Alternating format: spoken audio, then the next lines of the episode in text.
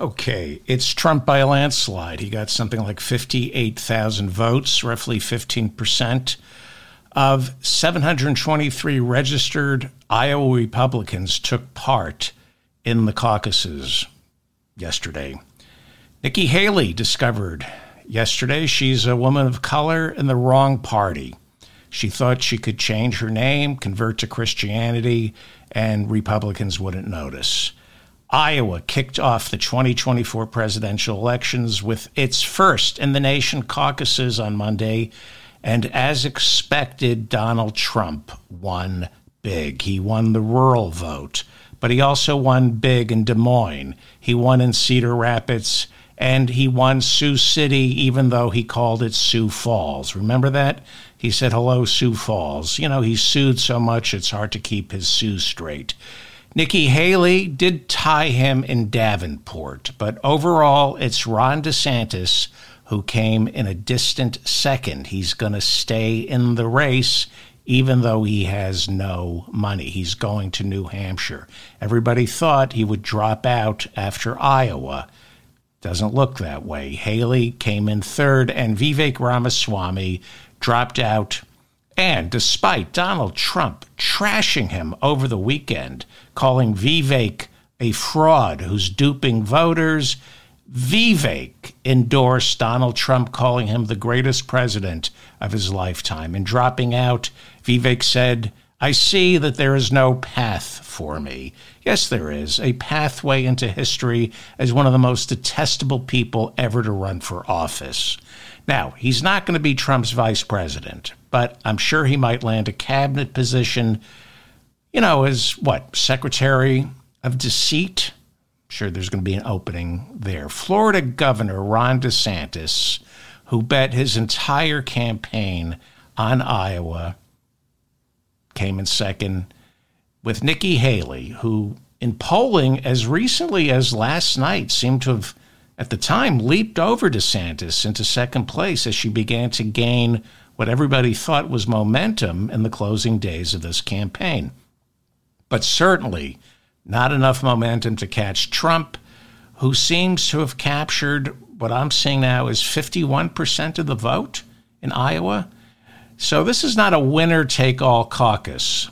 And as of early this morning, it now looks like Donald Trump heads to New Hampshire with 20 delegates, DeSantis possibly eight, maybe 10. Haley will leave with about seven. This was a huge win for Donald Trump, who was offering Iowa Republicans a moderate take on abortion, saying he favored exceptions when the mother's life is at risk or in the case of rape and incest.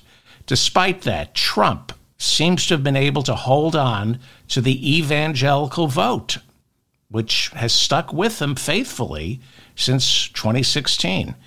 Iowa Republicans are among the most pro life in America, but they stuck with Trump even though he seemed to be moderating his stance on abortion, moving to the center. This is the same state that gave Republicans surprise upsets from Rick Santorum, Mike Huckabee, and Ted Cruz. They surprised everybody by winning Iowa. Pollsters back then didn't grasp just how anti abortion Iowa Republicans are. Or, judging by Trump's margin of victory, were. Were. Indeed, Trump ran in Iowa as a national candidate, refusing to mislead Iowa voters by claiming he was more anti abortion than he actually is. He leveled with the voters. Now, the top, Bob Vander Plaats, the, Platts, the top evangelical leader in Iowa, threw all his weight behind DeSantis, who recently signed a bill banning abortion in Florida after 15 weeks. But the evangelicals did not listen to their top evangelical, Bob Vander Plaats. They voted for Trump. They see Trump flawed, but willing to crawl through the mud for them by getting elected, staying in office, and picking the three Supreme Court justices who were instrumental in overturning Roe v. Wade. The fact that Trump can win in Iowa going light on abortion could put a crimp in Joe Biden's plan to win by putting abortion on the ballot in November. In key swing states, Democrats right now are attempting to get abortion propositions on the ballot, figuring that would bring out the vote, while at the same time saddling Republicans with the unenviable position of fighting for stricter abortion bans. Republicans want to distance themselves from abortion. Trump may have helped them do that by winning in Iowa. So, you know, if Trump can win, and of in of all states, Iowa, he won with a seemingly less discordant stance on abortion. It may make Trump a little more difficult to beat in November. My gut got it wrong. For the past two weeks, I've been saying my head tells me Trump is going to win, but my gut told me DeSantis would surprise everyone. My gut was wrong. See, I figured DeSantis was the same as Donald Trump, but without the 91 criminal indictments. So why not pick DeSantis? Turns out the 91 criminal indictments are the reasons Iowans voted for Donald Trump. Because this isn't about policy, this is a cult of personality. And of course, fear. It is truly astounding to count the number of Republican lawmakers who secretly worry that Trump is going to win again, while at the same time publicly endorsing him. Ron DeSantis couldn't even get an endorsement from fellow Floridian Marco Rubio, who the night before the caucuses finally caved and endorsed Donald Trump. That is the kiss of death when a Republican senator from your own state is withholding his endorsement, waiting, reading the polls, hoping that you're going to turn it around, but then the night before the caucuses calls you up and says, Ron, there's no way you're going to do it. I can't make Trump angry. I'm endorsing him. That's what they do. Marco Rubio hates Donald Trump. But out of fear, he comes to him on bended knee, on bended, bended knee. It is fear based and a cult of personality. Here is how one Trump supporter in Iowa put it yesterday. The other day, Donald Trump said on his first day he's going to be a dictator for a day. I like that. Yeah, I like that. Would you rather have Donald Trump as a dictator for four years or reelect Joe Biden for four years? I would rather have Donald Trump, I'd like to see the repeal the Roosevelt law so that he can be a president for a lot more than four years. But we, this country, needs a dictator. I hate to say that, but it's the truth. Hmm. This country needs a dictator. I hate to say it, but it's the truth. Here is Congressman Derrick Van Orden. He's a Republican from Wisconsin campaigning for Trump over the weekend in Indianola, Iowa, explaining why people like me just don't get Donald Trump's appeal. And they don't understand that he is the person that we that will stand for you in a time of need. He will literally give you the shirt off his back. I think you meant he would literally sell you the shirt off his back if you were stupid enough to pay $50,000 for it. I think Trump's selling pieces of the suit he wore when he got his mug shot taken in Georgia. You can now buy pieces of that suit. If you're watching overseas, I know. We have a lot of overseas viewers in in New Zealand, Australia, Great Britain, Canada, over the Great Lakes. And I know, I know. It's like you're standing on a street corner and you see this car, car barreling down the wrong direction of a one way street. And you say, you turn to your loved one and you say, oh, this is going to be bad. This is going to be cataclysmic. And there's nothing you can do. You just watch, hoping the driver will realize He's got it all wrong, but it's happening too fast. But not so fast that you can't see how bad it's going to end up. I don't know what to tell you. I don't know what to tell you, New Zealand. I don't know what to tell you, Australia. I, I have no idea what's what's happening here. You tell me. Trump winning Iowa in the end means nothing because every candidate Monday night was deplorable. It was, as Hillary apologized for saying, a basket of deplorables. Vivek, Nikki, Ronnie, Donnie, all of them equally deplorable. And the people voting for them Monday night were also equally deplorable. I do have a correction. Last week, in describing how the Iowa caucuses work, I said that it's secret ballot, but eventually many of the caucus goers make a public declaration of who they support by standing in a group representing the candidate they picked. I got that wrong. That's what the Democrats do when they hold caucuses in Iowa, but Democratic caucuses in Iowa no longer exist. Republicans don't go stand with their own kind. They're too ashamed. It's all done through a secret ballot. So I apologize for getting that wrong. The biggest factor in Iowa yesterday was climate catastrophe. Unfortunately, climate catastrophe wasn't on the ballot, just made it harder to vote. Republicans had to brave what were described as life threatening cold, life threatening cold, in order to vote. 110 million Americans are huddled underneath the blankets as an Arctic blast has settled over much of the Northeast and the Plains states. Republicans voted on Monday with a wind chill that was reported in some places to be 30 below zero, which is also how Vivek Ramaswamy was polling in New Hampshire. This is record cold, but all the candidates can say to the people of Iowa is, I can't believe how freezing it is. You, you, you just can't believe how cold it is. Hmm. How did it happen? Yeah, well, you just can't bring yourself to say you believe climate catastrophe is man made and the fossil fuel industry needs to be taxed into oblivion. I can believe how cold it is. The Trump campaign was privately worried about the weather because it's a lot easier to vote in places like Des Moines, Iowa, than it is in rural precincts where much of Trump's strength was believed to have been. It was assumed that Nikki Haley would do well in Iowa's urban centers.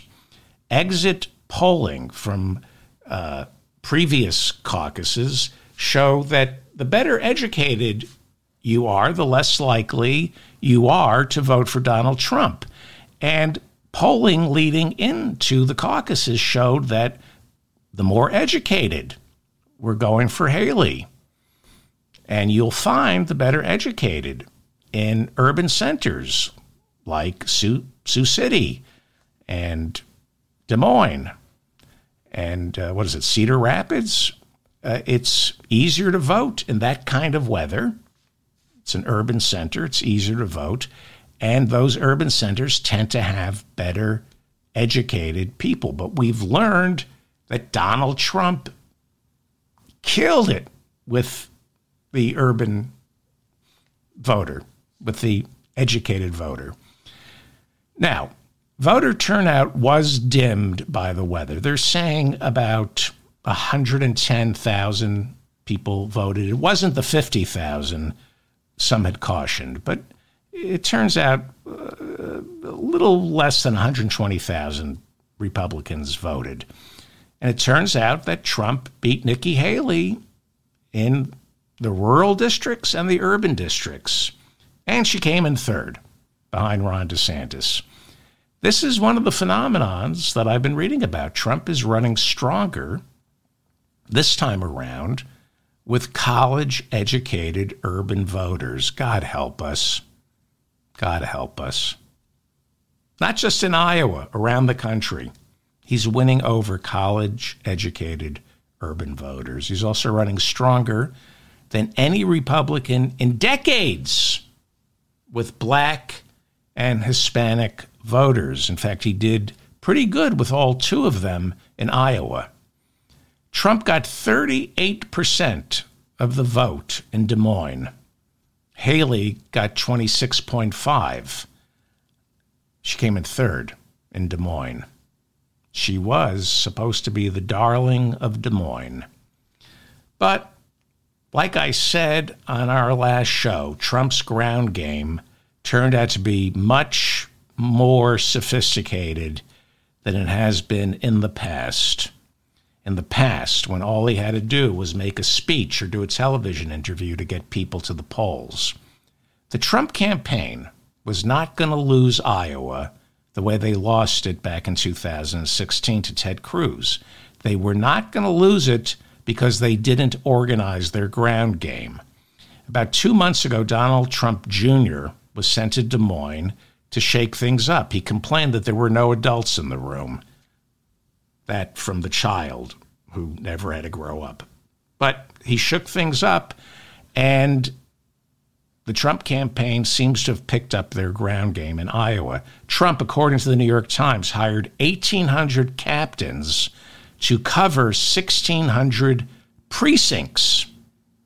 What also helped on Monday is likely Republican voters in Iowa waking up to this robocall from the ex president. Folks, you gotta get out and vote for Trump. I don't care if you're sick as a dog. I don't care if you have cancer of the esophagus. I don't want to hear about it. You're not gonna ruin it for Trump. Get off your ass and vote for Trump. I don't want to hear that it's cold. Boo hoo, I'm a sad little baby.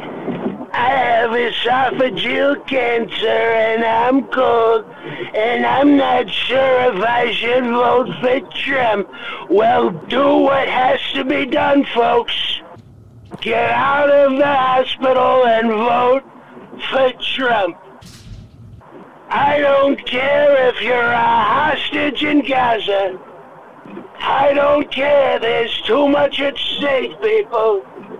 Get out of Gaza. Get off your Zionist ass.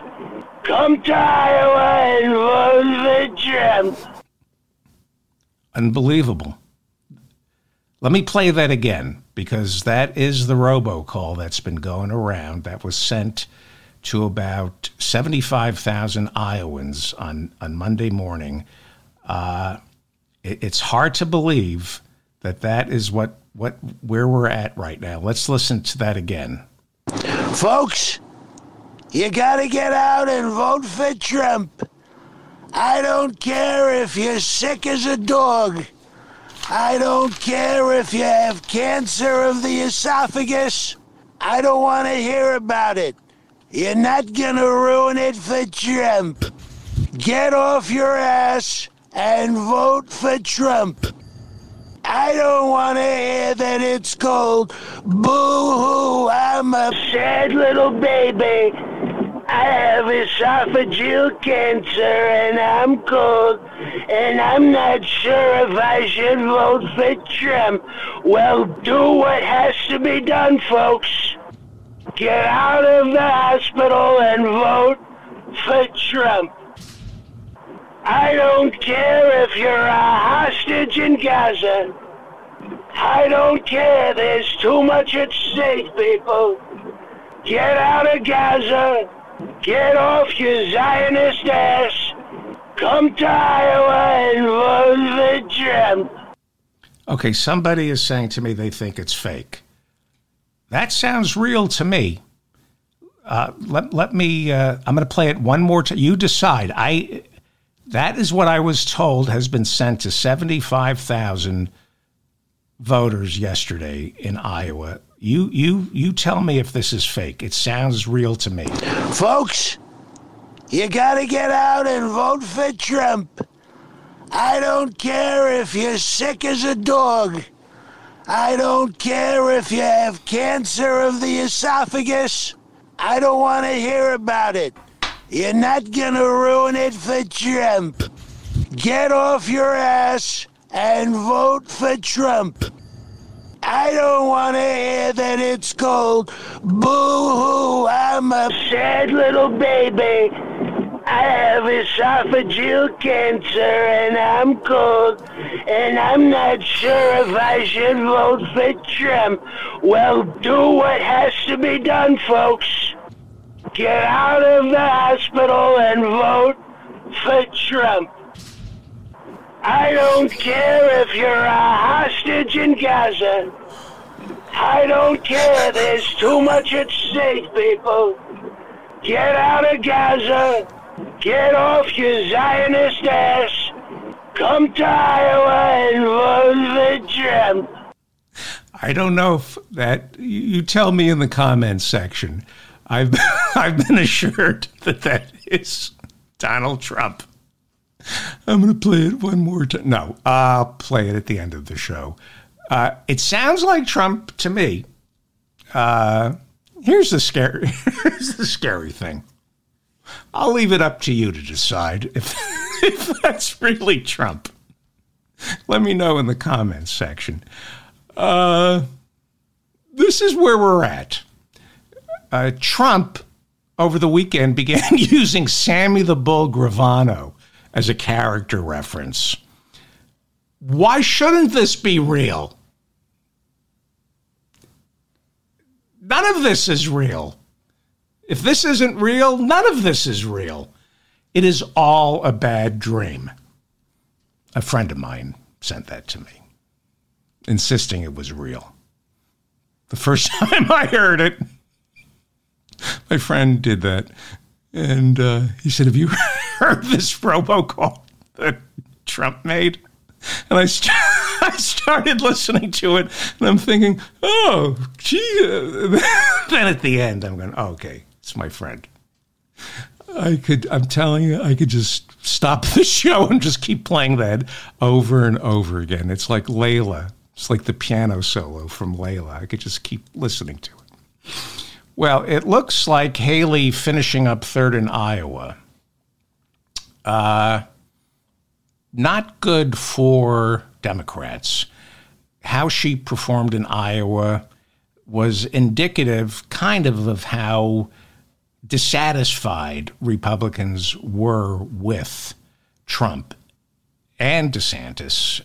Uh, according to The Hill, nearly half of all likely Iowa Republican voters who said they were voting for Nikki Haley said they would vote for Joe Biden in November if Nikki Haley did not get the nomination. So apparently there weren't that many Nikki Haley slash Biden supporters voting in Iowa on Monday. Laura Loomer is an anti Muslim MAGA Republican who ran for Congress in Florida back in 2020. She's all in on QAnon, conspiracy, conspiracy theories, and of course, Donald Trump.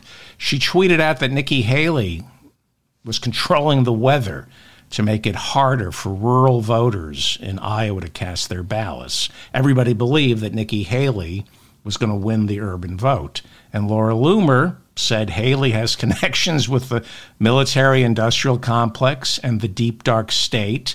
And Laura Loomer says they know how to manipulate the weather.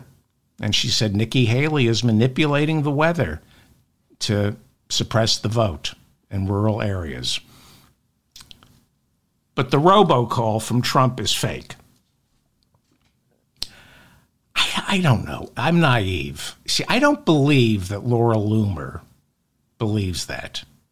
I don't believe anybody believes that Nikki Haley can control the weather. Like when Marjorie Taylor Greene talked about Jewish li- space lasers setting forest fires. I don't believe people are that ignorant and stupid and gullible. I think anybody who says that says that to scare the rest of us. But then again, there's this guy, and he seems awfully sincere. The other day, Donald Trump said on his first day he's going to be a dictator for a day. I like that. Yeah, I like that. Would you rather have Donald Trump as a dictator for four years or reelect Joe Biden for four years? I would rather have Donald Trump. I'd like to see the repeal of the Roosevelt law so that he can be a president for a lot more than four years. But we, this country, needs a dictator. I hate to say that, but it's the truth.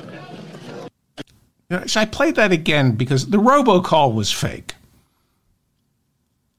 And I kind of think Laura Loomer is fake when she talks about Nikki Haley controlling the weather. This guy seems sincere to me. It, it, what do you think? Let me know in the comments section. So far, we're not seeing any evidence of mischief at the polls.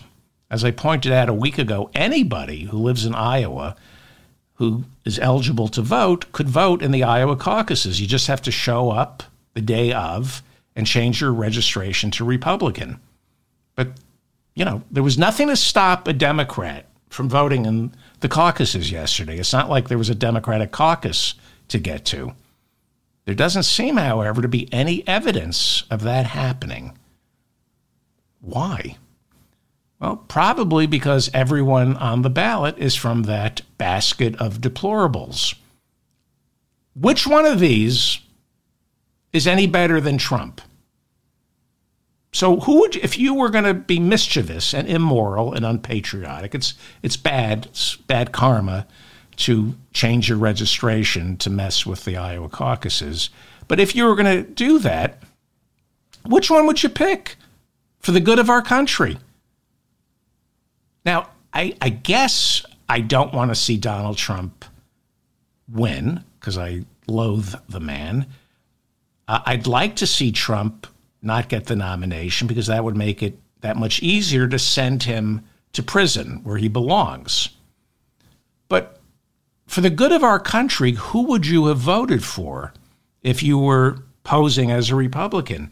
If you're trying to make things better for America, easier for Joe Biden in November, who would you have picked? Who do you pick to run against Joe Biden? CBS has a new poll out showing Donald Trump beating Joe Biden in November by only two points. Now, considering how poorly Biden's approval ratings are, that's pretty good. That's pretty good. Trump is scary. I'll give you that. But I think we want him on the ballot if you want Joe Biden reelected. Because look at that. Trump has 50% of the vote. The CBS poll shows DeSantis beating Biden in November by three points. And that imaginary race is tightening. I've seen DeSantis beating Biden sometimes by more than eight points. So that is tightening. Haley, she's beating Biden right now by eight points. And she's been beating him by that margin for months. So we probably want Donald Trump on the ballot in November, but it's giving me an upset stomach.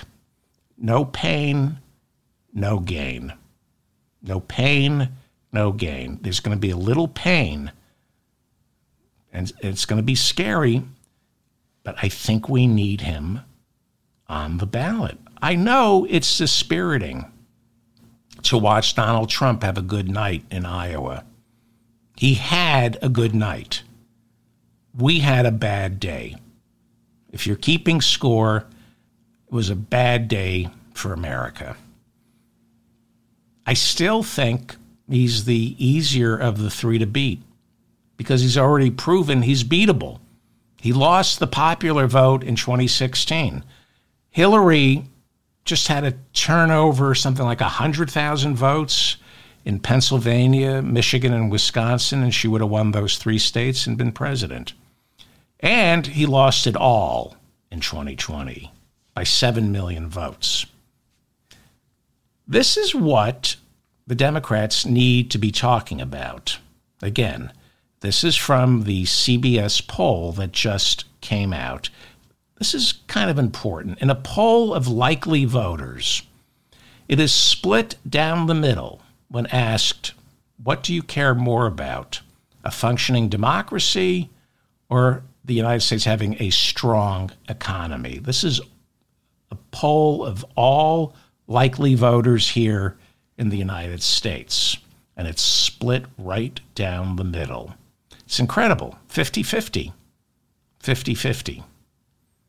Now, this is why it's good for Joe Biden. If you look at this, 64% of Democrats think it's more important to have a functioning democracy, but only 35% of Republicans say it's more important to have a functioning democracy because Republicans are voting for fascism.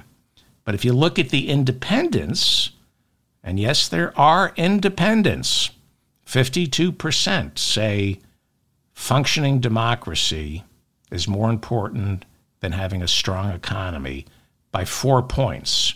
Now, four points may not seem like a lot, but you win elections between those margins. Right there. Americans, more Americans, care about a functioning democracy than they do a strong economy. Okay, so that looks good. If it's a choice between democracy and the economy, it looks like the independents are going to lean towards voting for democracy, and a vote for democracy is a vote for Joe, Joe Biden. Now, we're talking likely voters. Why should Democrats be strong on democracy, but not strong on the economy? Why do Americans think Democrats, the party of Roosevelt and Johnson, isn't strong on the economy? Well, look at this. What is going on here when it comes to personal finances? Okay, this in elections, this traditionally has been where the rubber meets the road.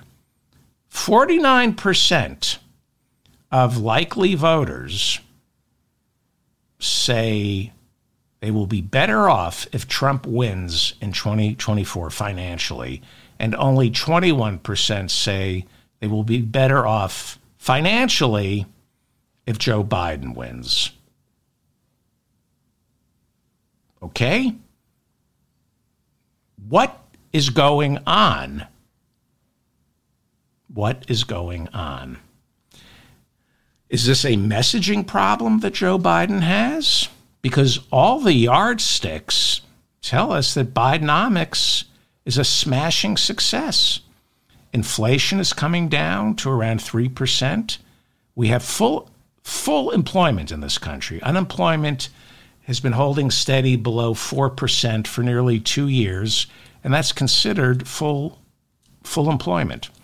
The recession everyone predicted never materialized.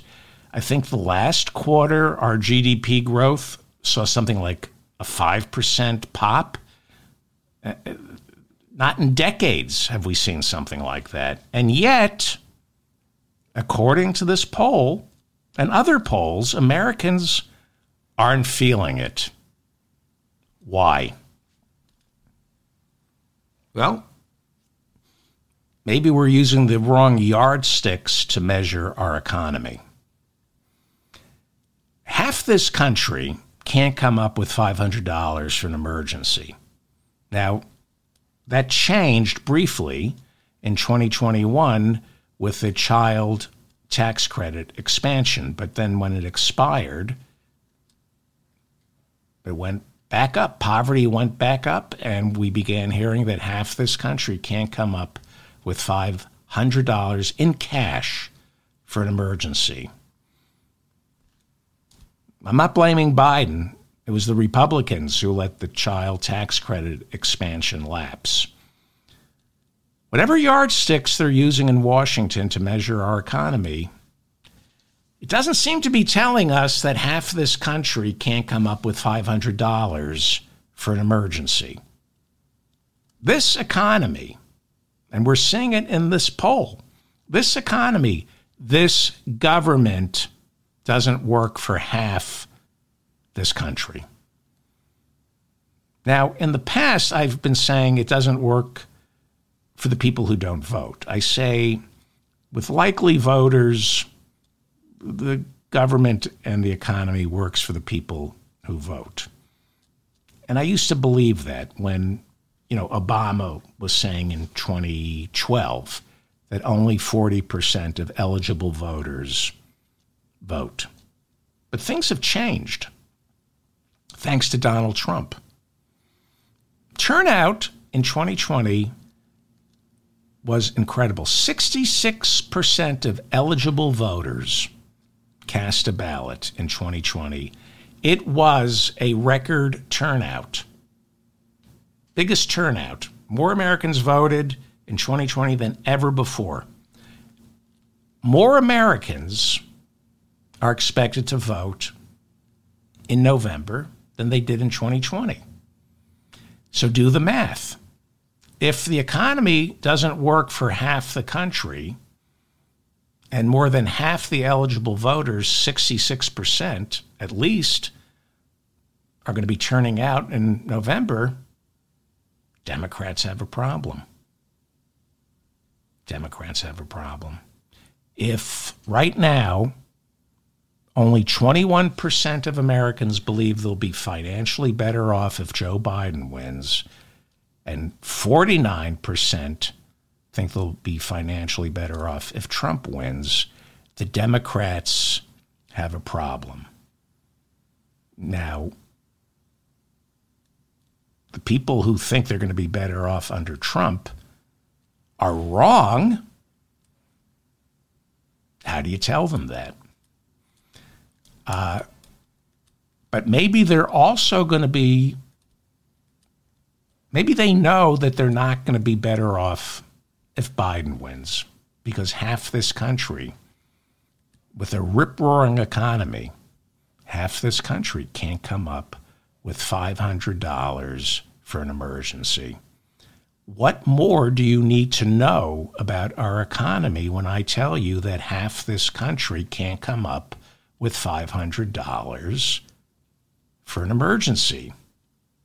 Now, there are a million excuses that you will be hearing from me for why things are the way they are, because I support Joe Biden and I'm a Democrat. You cannot sell yourself as the party of the middle class the way the Democrats do. You cannot sell yourself as the party of the underdog, the party of unions.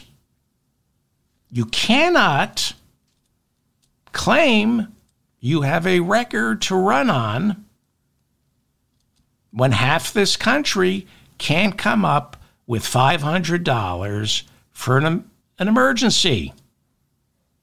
That is the recipe for fascism. If you look up Escoffier and you say, What's the recipe for fascism? That's it. So, a point of personal privilege here, if you don't mind. Four years ago at this time, I said, we said, everyone on this show said, Bernie supporters said, Bernie said, you defeat fascism by addressing structural economic inequalities. When there is despair, economic despair, you make things right. Otherwise, republics fall prey to con artists who spew faux populism while secretly aligning themselves with the fascists. Fascism doesn't succeed without faux populism.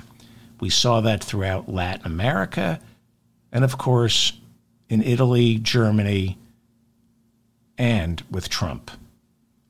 Trump is not an original when a vast swath of the population feels left behind, a con artist can always fill the void with fascism. So, again, I do believe democracy and freedom is on the ballot in November.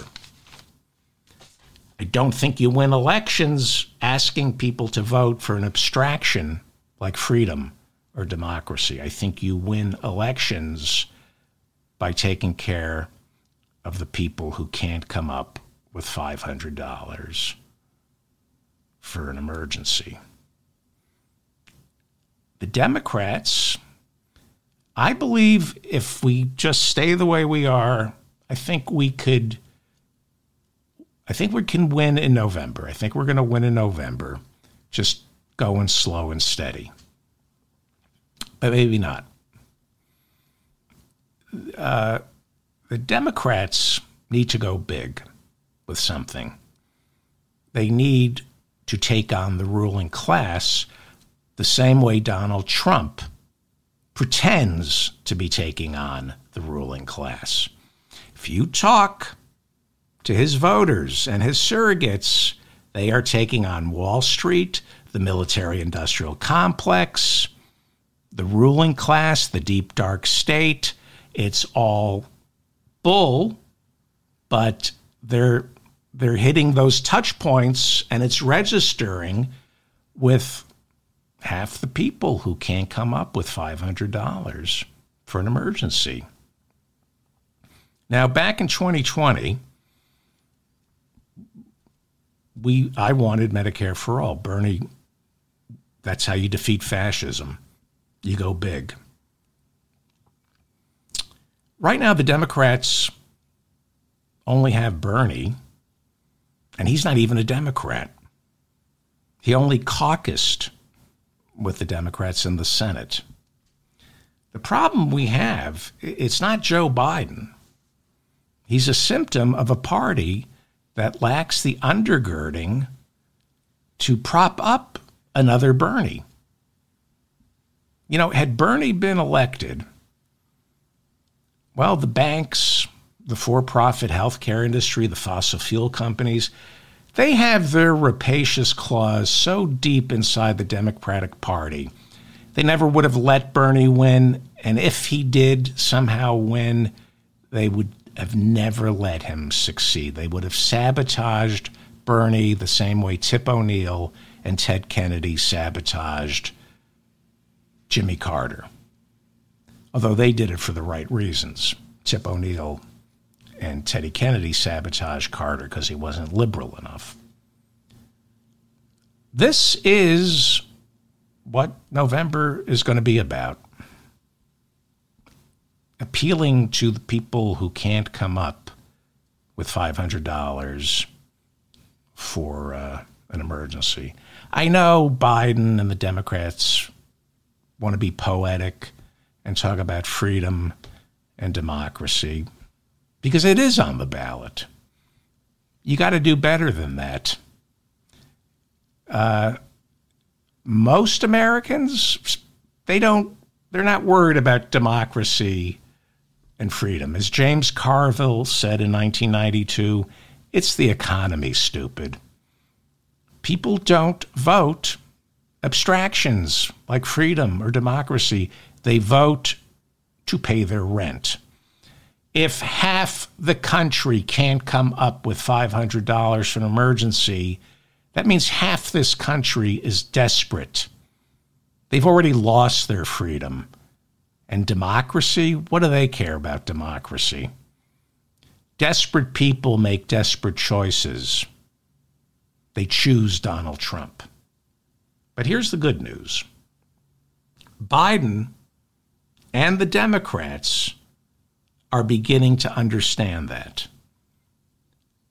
It's a little late, later than they should, but I'm optimistic. Uh, there is no question that right now, the Democratic Party is the furthest to the left it's been since Walter Mondale ran against Reagan in 84, and it's successfully to the left. It hasn't been this successfully to the left since Lyndon Johnson. You have to go all the way back to 66, 64 to find a, a Democratic Party this progressive. Biden is a politician.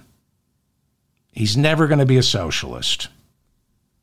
But he is moving the party a little to the left. I you have to give him credit for that. I, I, I'm not, you know, you look at the American Rescue Act, the Inflation Reduction Act, the Bipartisan Infrastructure Bill, the CHIPS Act, his executive orders, where he forgives debt, what he's tried to do with gun control, what he tried to do with extending the eviction moratorium. He's tried to do a lot of things. And his hands have been tied by Republicans and monsters like Joe Manchin and Kyrsten Sinema. So his hands have been tied. But I also have no doubt that Joe Biden spoke privately with Joe Manchin, Joe Manchin, and uh, kind of encouraged him to sabotage much of Build Back Better, Bernie's Build Back Better. I have no doubt that Joe Biden, who talks way too much, I have no doubt that, you know, senator to senator, he was talking to Joe Manchin and he complained about how far to the left Bernie is dragging his party. And I think that, I don't think Joe Biden said, go ahead and sabotage, build back better. But I, I have no doubt that Joe Biden said to Manchin, I hear you, man. I hear you, man. Uh, I think he gave Joe Manchin just enough courage to gut Build Back Better, leaving Biden with no choice but to uh, push the Inflation Reduction Act, which compared to Build Back Better is just okay. If you compare Build Back Better to the Inflation Reduction Act, Build Back Better is the New Deal, and the Inflation Reduction Act is just okay. But compared to nothing, the Inflation Reduction Act is the most progressive piece of legislation we've seen since Lyndon Johnson. Cannot be debated. It's a fact. So the Democrats are going to have to run on their record, you know, the Inflation Reduction Act, the CHIPS Act. They they do they have a lot to run on. And they're going to lose if they don't run on the economy and somehow convince enough Americans that they are better off today than they were when Trump was president. And I don't think that's too hard to remind people of COVID, how Trump lost more jobs than any president since Herbert Hoover, how the murder rate spiked 30% under Donald Trump. I don't think it's going to be too difficult to remind people how bad things were under Trump. They're going to have to stand for something more than just not Trump. You, you cannot run on a negative. You can't say, vote for me because I'm not him. That's how Biden won the first time.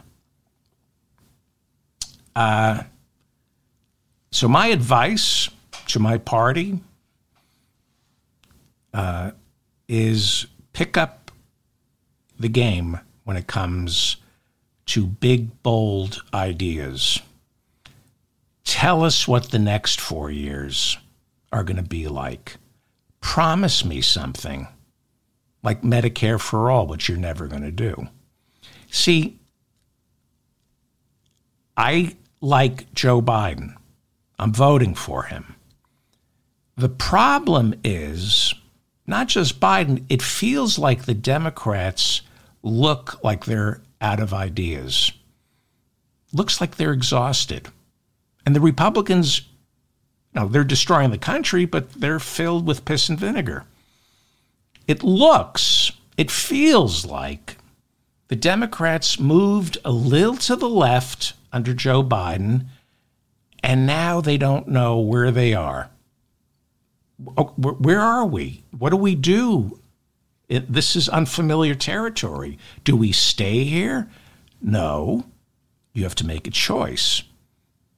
You move further to the left and win over half the country that can't come up with $500 for an emergency, you move to the left, or you move back to your default position, which is the center, and that makes these elections tighter.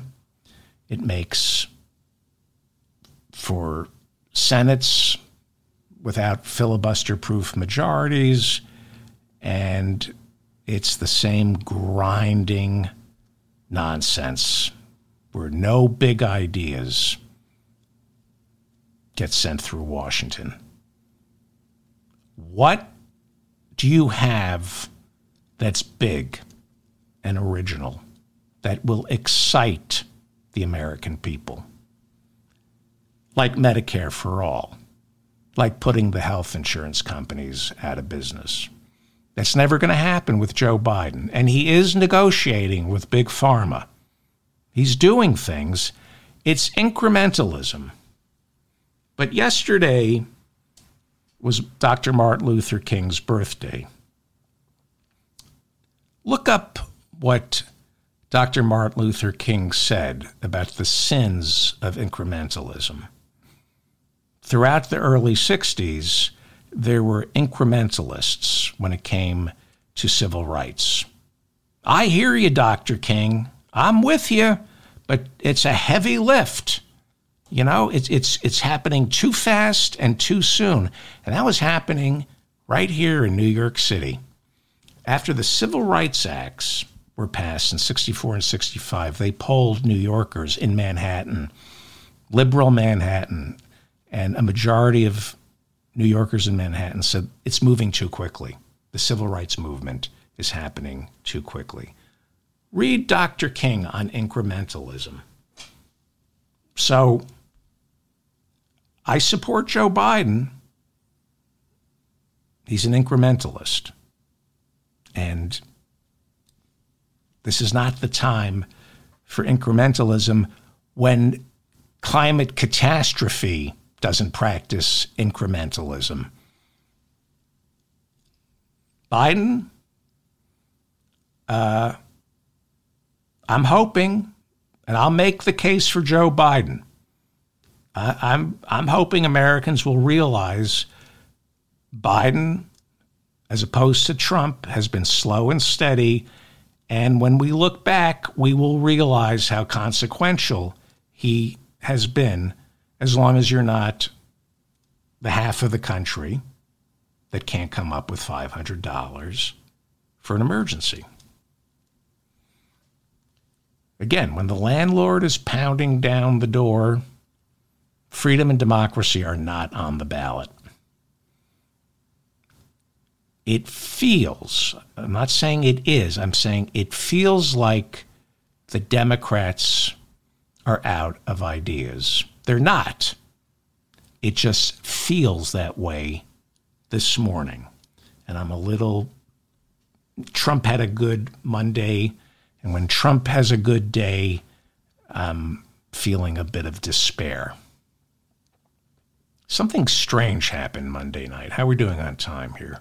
Something very strange happened Monday night. Now, I was expecting Donald Trump to claim he was robbed at the polls. We were all expecting Donald Trump to claim fraud at the polls, even if he won.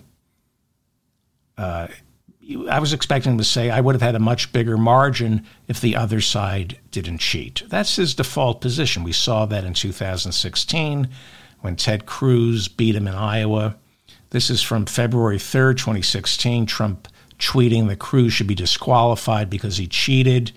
He's a total fraud. This is right after the Iowa caucuses. Then he said the Iowa caucuses should be held all over again. But this time around, it was Ron DeSantis who came in second, who ended up being the crybaby. You know, Ron DeSantis is a bully. And with bullies, it's always somebody else's fault, never their own. For example, when it became apparent that DeSantis was fizzling in Iowa, he blamed the conservative media for taking it easy on Donald Trump. Ron DeSantis is blaming the conservative media for doing exactly what he's been doing, taking it easy on Donald Trump. Listen. He's got basically a Praetorian guard of, of, of the conservative media, uh, Fox News, um, you know, the, the, websites, all the, this stuff. They just don't they don't hold them accountable because they're worried about losing viewers and they don't want to have their ratings go down. Uh, and, and, that's just that's just the reality. That's just the truth. And I'm not complaining about it. Um, I'd rather that not be the case. Yeah, the conservative media doesn't want to hold Trump accountable. You know, Ron, if you held Donald Trump accountable, then maybe the conservative media would report what you're saying. Have you tried that? Going after Donald Trump? No, because you're a bully, which means you're a coward, and you would never go after somebody who's a bigger bully than you are. You're only going to go after the transgender community or, or migrants and now it looks like the real crybaby in Iowa this morning is DeSantis. He came in second, and something very strange happened last night. The Associated Press and CNN declared Trump the winner 30 minutes after the caucuses began. You're really not supposed to do you're not supposed to do that. I can remember the networks calling presidential elections before Californians voted. There, there's a, an agreement you don't declare the results of an election until everybody casts their ballot. So, what was CNN, the Associated Press, and then the major networks? What were they thinking calling the election before everybody voted? Texas Republican Chip Roy was in Iowa campaigning for DeSantis. When he heard the race was called, it was a half hour into the caucuses. He said, quote, Are you kidding me? They haven't even started a vote yet. They haven't heard all the speeches, he said. And AP is calling it? That's what Chip Roy said. James Uthmeier, Ron DeSantis' campaign manager, told NBC News, It's appalling he's right that the news media would, would call an election while Iowa is still voting. I mean, what what is it like? They start voting at seven, and by seven thirty, they call the election. DeSantis is now accusing the Associated Press of tainting the process. Kind of amazing. Not that Trump would have lost. And we're not quite sure if we, I mean, do you really want Ron DeSantis to be running against Biden? Let's take a quick look at the television ad spending in Iowa. Now, they always talk about getting the money out of politics. Well, let's look at how important the money is because most of it is spent on ads, TV ads.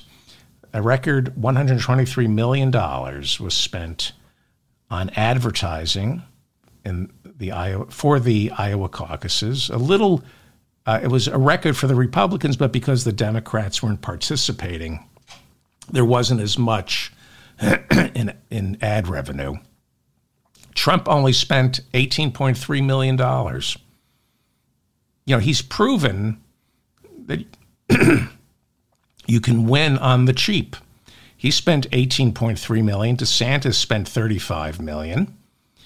And Nikki Haley, in terms of spending, came in second with $37 million. It's a lot of lot of money to spend, and you can buy a lot of advertising in Iowa for $37 million. And right now, Nikki Haley is outspending Trump and DeSantis. DeSantis has no money. She's outspending Trump in New Hampshire. She's got all the dark money behind her. She's been meeting privately with Jamie Dimon and all the Wall Street bankers. So New Hampshire is being flooded right now with Nikki Haley for president commercials. This is the mop up for January 16th, 2024. Thank you for finding me. I'm David Feldman. Please like this video so I remain in your feed and help me out by sharing this program with your friends via social media or through an email or a text message. Just copy and paste the link to this episode and share it. This is an audio podcast, so please take me with you on your next drive, your next commute, your next walk, while you're cleaning the apartment or taking care of a loved one or trying to fall asleep by downloading this wherever you get your audio. And please subscribe to this channel as well as my newsletter. And as always, I urge you to leave comments.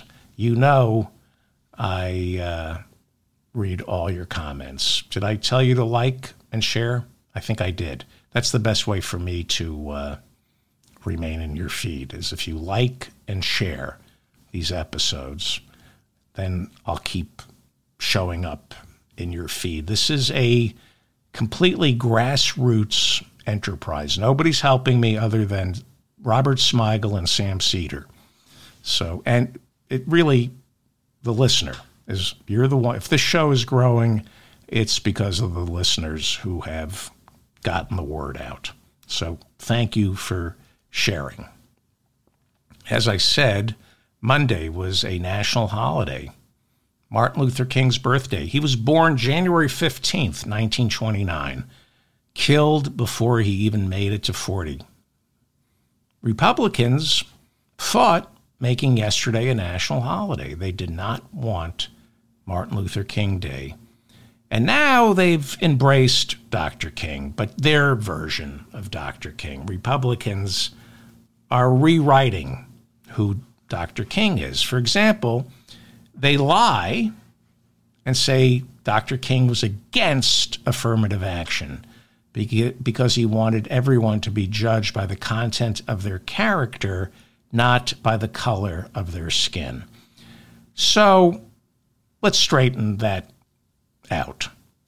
He wanted black people to be judged by the content of their character, not by the color of their skin. He dreamed of a day when uh, nobody was judged by the color of their skin, but he believed in affirmative action. He believed in quotas. In fact, he demanded quotas. Google Operation Breadbasket was a program Dr. King set up in Atlanta, Georgia back in 1962, where he, along with other ministers, demanded that black people refuse to patronize any businesses that refuse to hire black people. Using the power of the pulpit, uh, he and black ministers examined products that were being marketed to the black community, and they demanded to know the hiring practices of the corporations that were making these products. And if there weren't enough black people working for the company, uh, they, if there weren't enough black people in jobs that were something more than menial positions, the ministers and Dr. King ordered their congregations to vote with their wallets and boycott these companies. By 1967, according to Stanford's Martin Luther King Institute, Operation Breadbasket negotiated $25 million a year in new jobs and income for blacks in Atlanta by demanding affirmative action by demanding quotas. Now, before they killed Dr. King, Jesse Jackson worked under Dr. King. Jesse Jackson won the year before Dr. King died. Jesse, the Reverend Jesse Jackson won 2,000 new jobs that were worth 15 million a year in Chicago's black community after he working off Operation Breadbasket, pressured the Chicago dairy industry as well as Coke and Pepsi to start hiring black people. So nice try on the whole Martin Luther King opposed affirmative action thing. You know, if you repeat a lie long enough, Republicans, conservatives believe it. He was for quotas, he was for affirmative action, and he was for class struggle. He was for uniting all the poor, white and black. He was for class struggle. And he was against the Vietnam War. We should be talking more about him. Yesterday was Dr. King's birthday, and what better way to honor the memory of Dr. King than by holding the Iowa Caucasians for uh, caucuses uh, for Republicans? Blizzard or no blizzard, either way, the Iowa Republican caucuses were going to be blindingly white. You know, it never occurred that maybe you should hold the caucuses on a Tuesday in honor of Dr. King. But then again, not the worst idea to hold elections on Dr. King's birthday since the Selma to Montgomery March was all about guaranteeing the right to vote in honor of uh, Dr. King and John Lewis, uh, I've decided to show you some of the brave Americans who live in Iowa who fought for our democracy over the weekend.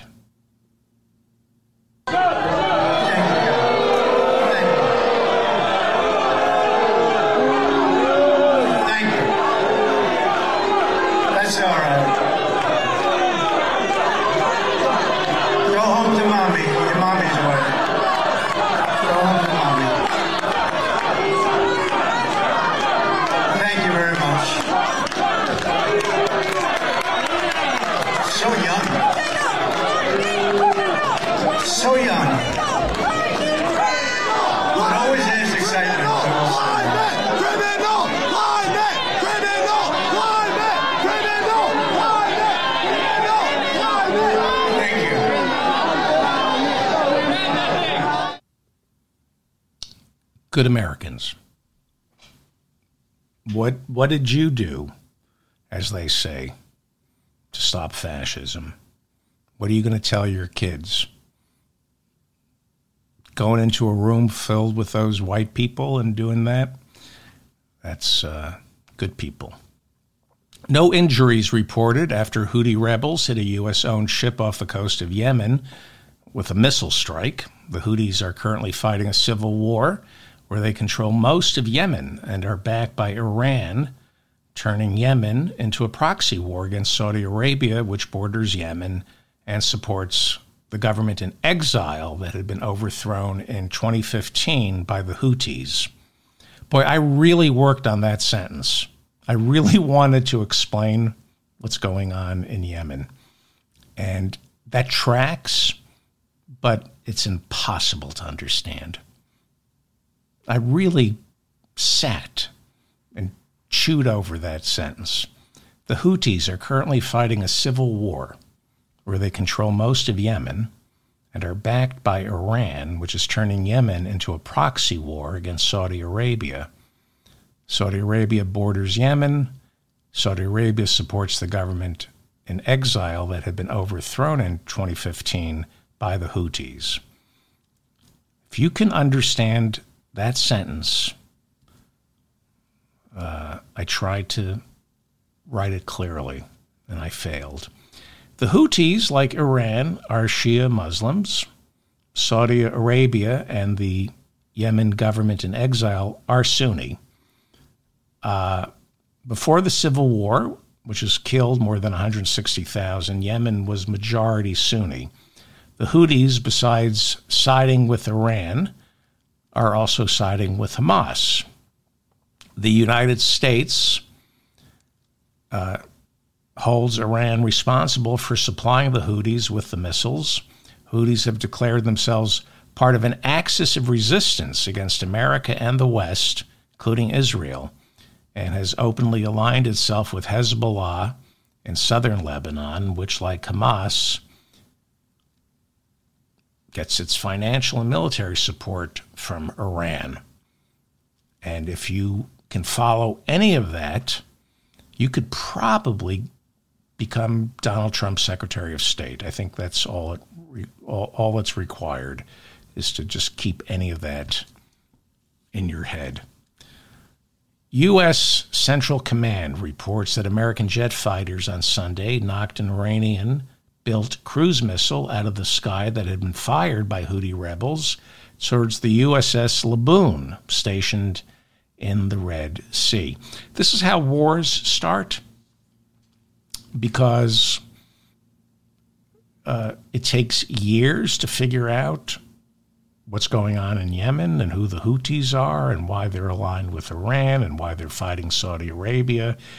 And by the time you sort it all out as an American citizen, 75,000 of our soldiers are dead and 3 million Arabs have been killed.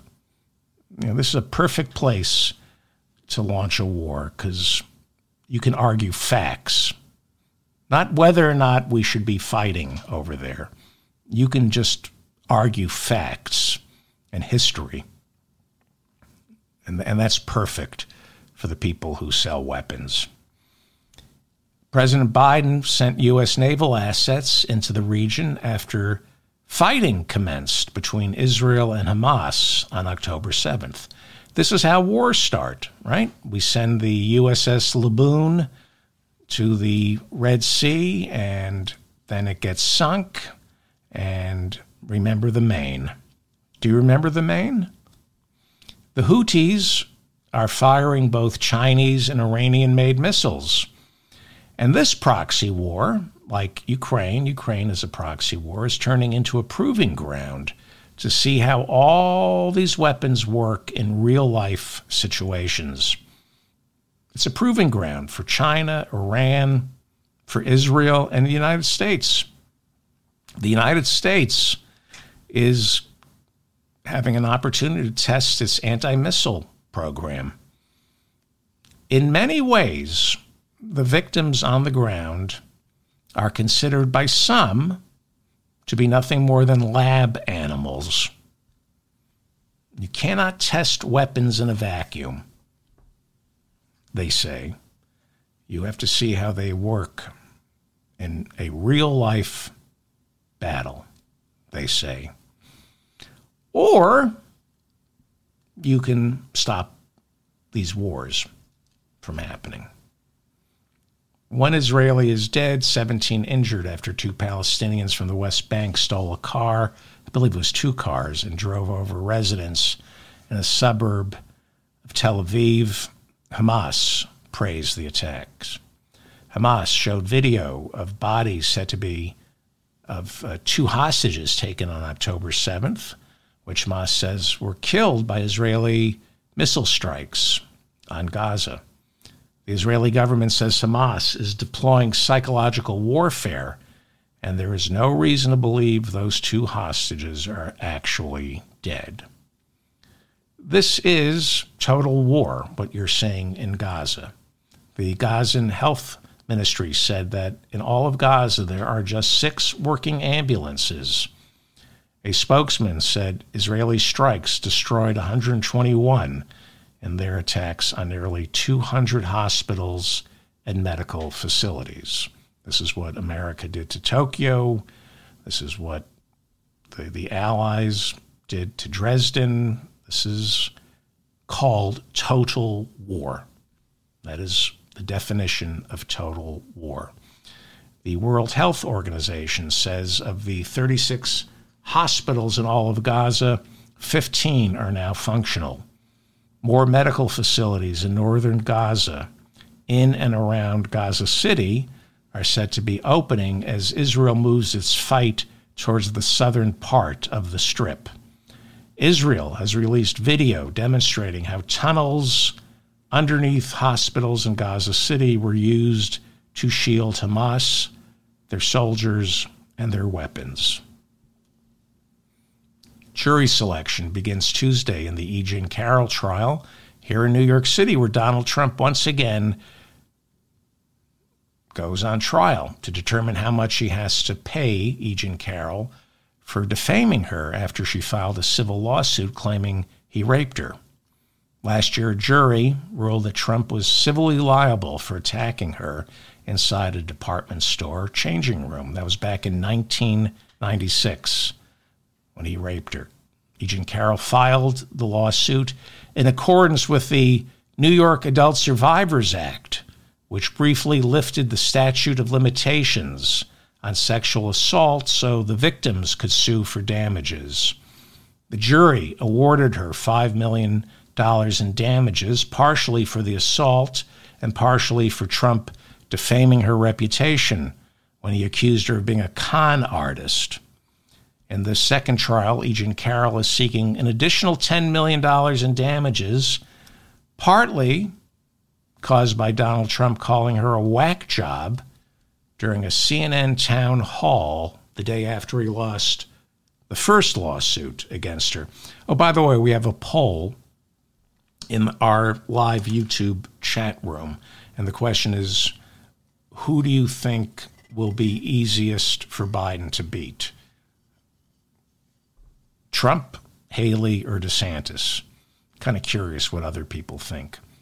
If you if you want Joe Biden to win, I'm not sure a lot of people in my chat room want Joe Biden to win, but if you wanted Joe Biden to win, who do you think is easier to beat, Trump, Haley, or DeSantis? That's the the poll. So if you're watching me live, please fill that out. I'm kind of curious.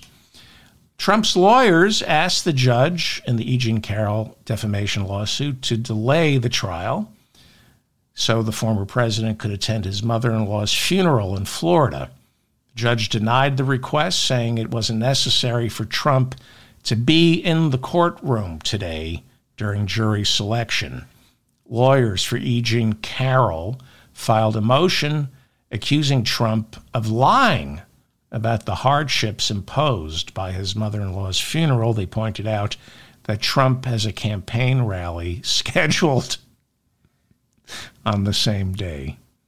Yes, he's grieving with Melania.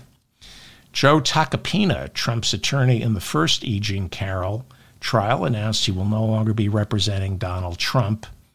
Tacopina also represented Trump when Trump was arrested last year for the very first time when the Manhattan District Attorney Alvin Bragg filed criminal charges against Trump for falsifying business records in order to hide hush money payments to porn star Stormy Daniels. Stormy Daniels said over the weekend she will be testifying in that trial, which is scheduled to begin in March. Fulton County District Attorney Fani Willis went on the attack Sunday defending her choice for lead prosecutor in the RICO trial against Trump and 18 other co defendants who are charged with trying to overturn the 2020 presidential election results in Georgia. Now, if you've been following this, Fani Willis has come under attack by Republicans. They're accusing her of hiring a boyfriend. There's no proof. Uh, they're saying that Ben Wade is her boyfriend, and that's that's why she picked him to serve as her special prosecutor to oversee the RICO trial. Rumors have spread by Republicans that she has had an improper relationship with Ben Wade and has somehow benefited from a salary Fulton County is paying him that exceeds what prosecutors normally get. That isn't true. Willis says Ben Wade is getting the same hourly rate as two other outside counsels are being paid. They had to bring in outside counsels for this, and they charge by the hour. But Donald Trump has seized on the rumors. He's accusing Fani Willis of paying Ben Wade millions of dollars, which I know this is hard to believe, but Donald Trump is lying. Willis said, since indicting Trump, she's been called the N word more than she has been called Fani. She then accused Marjorie Taylor Greene, the Georgia congresswoman, of being filled with hatred. Marjorie Taylor Greene last week filed a criminal referral with the governor of Georgia and the state attorney general accusing Fani Willis of criminal misconduct. Mike Lindell, the My Pillow guy. This is why I'm hopeful, by the way. Of people because of people like Fani Willis, Letitia James, Jack Smith.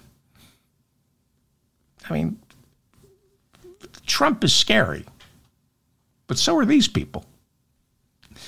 Mike Lindell, the My Pillow guy, says Fox News will no longer air commercials for My Pillow. Lindell is the victim in all this. He says he has no idea why Fox News stopped airing his commercials.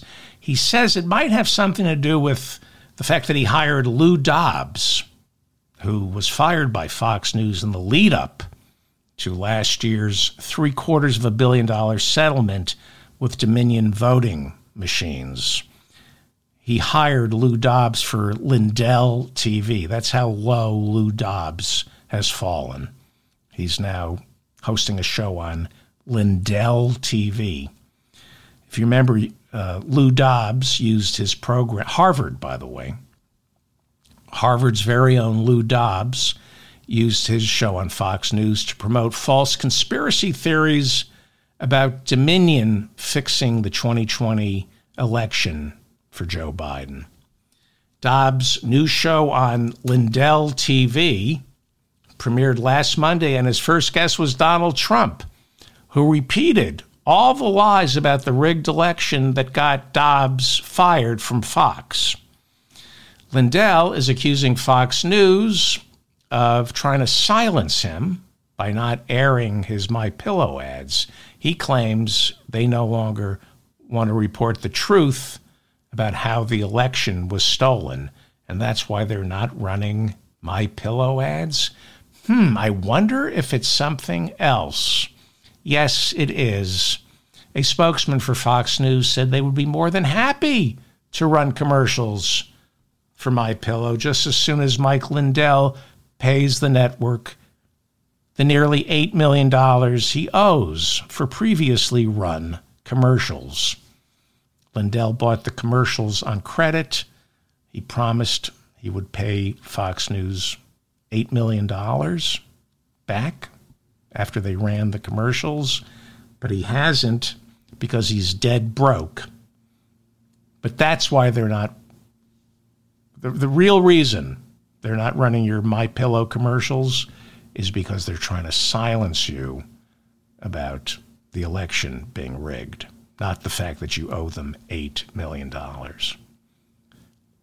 Before I go, he had a good day Monday, but he's going to lose. There are too many good people in this country. He's going to lose. I'm David Feldman reminding you to stay strong and protect the weak. Let's check the poll. I forgot about the poll. Let's see if now, hang on. Thank you to everybody in the chat room. Uh, thank you to Bob if you're here, for keeping the chat room civil. How do I get to this? I'm sorry. Uh, please like this episode. What am I supposed to say here? I'm, I'm looking for the show. Hang on. Here we go. Okay. Is anybody here? Hi. And protect the. There we go. Okay. Hi. Thank you for being here.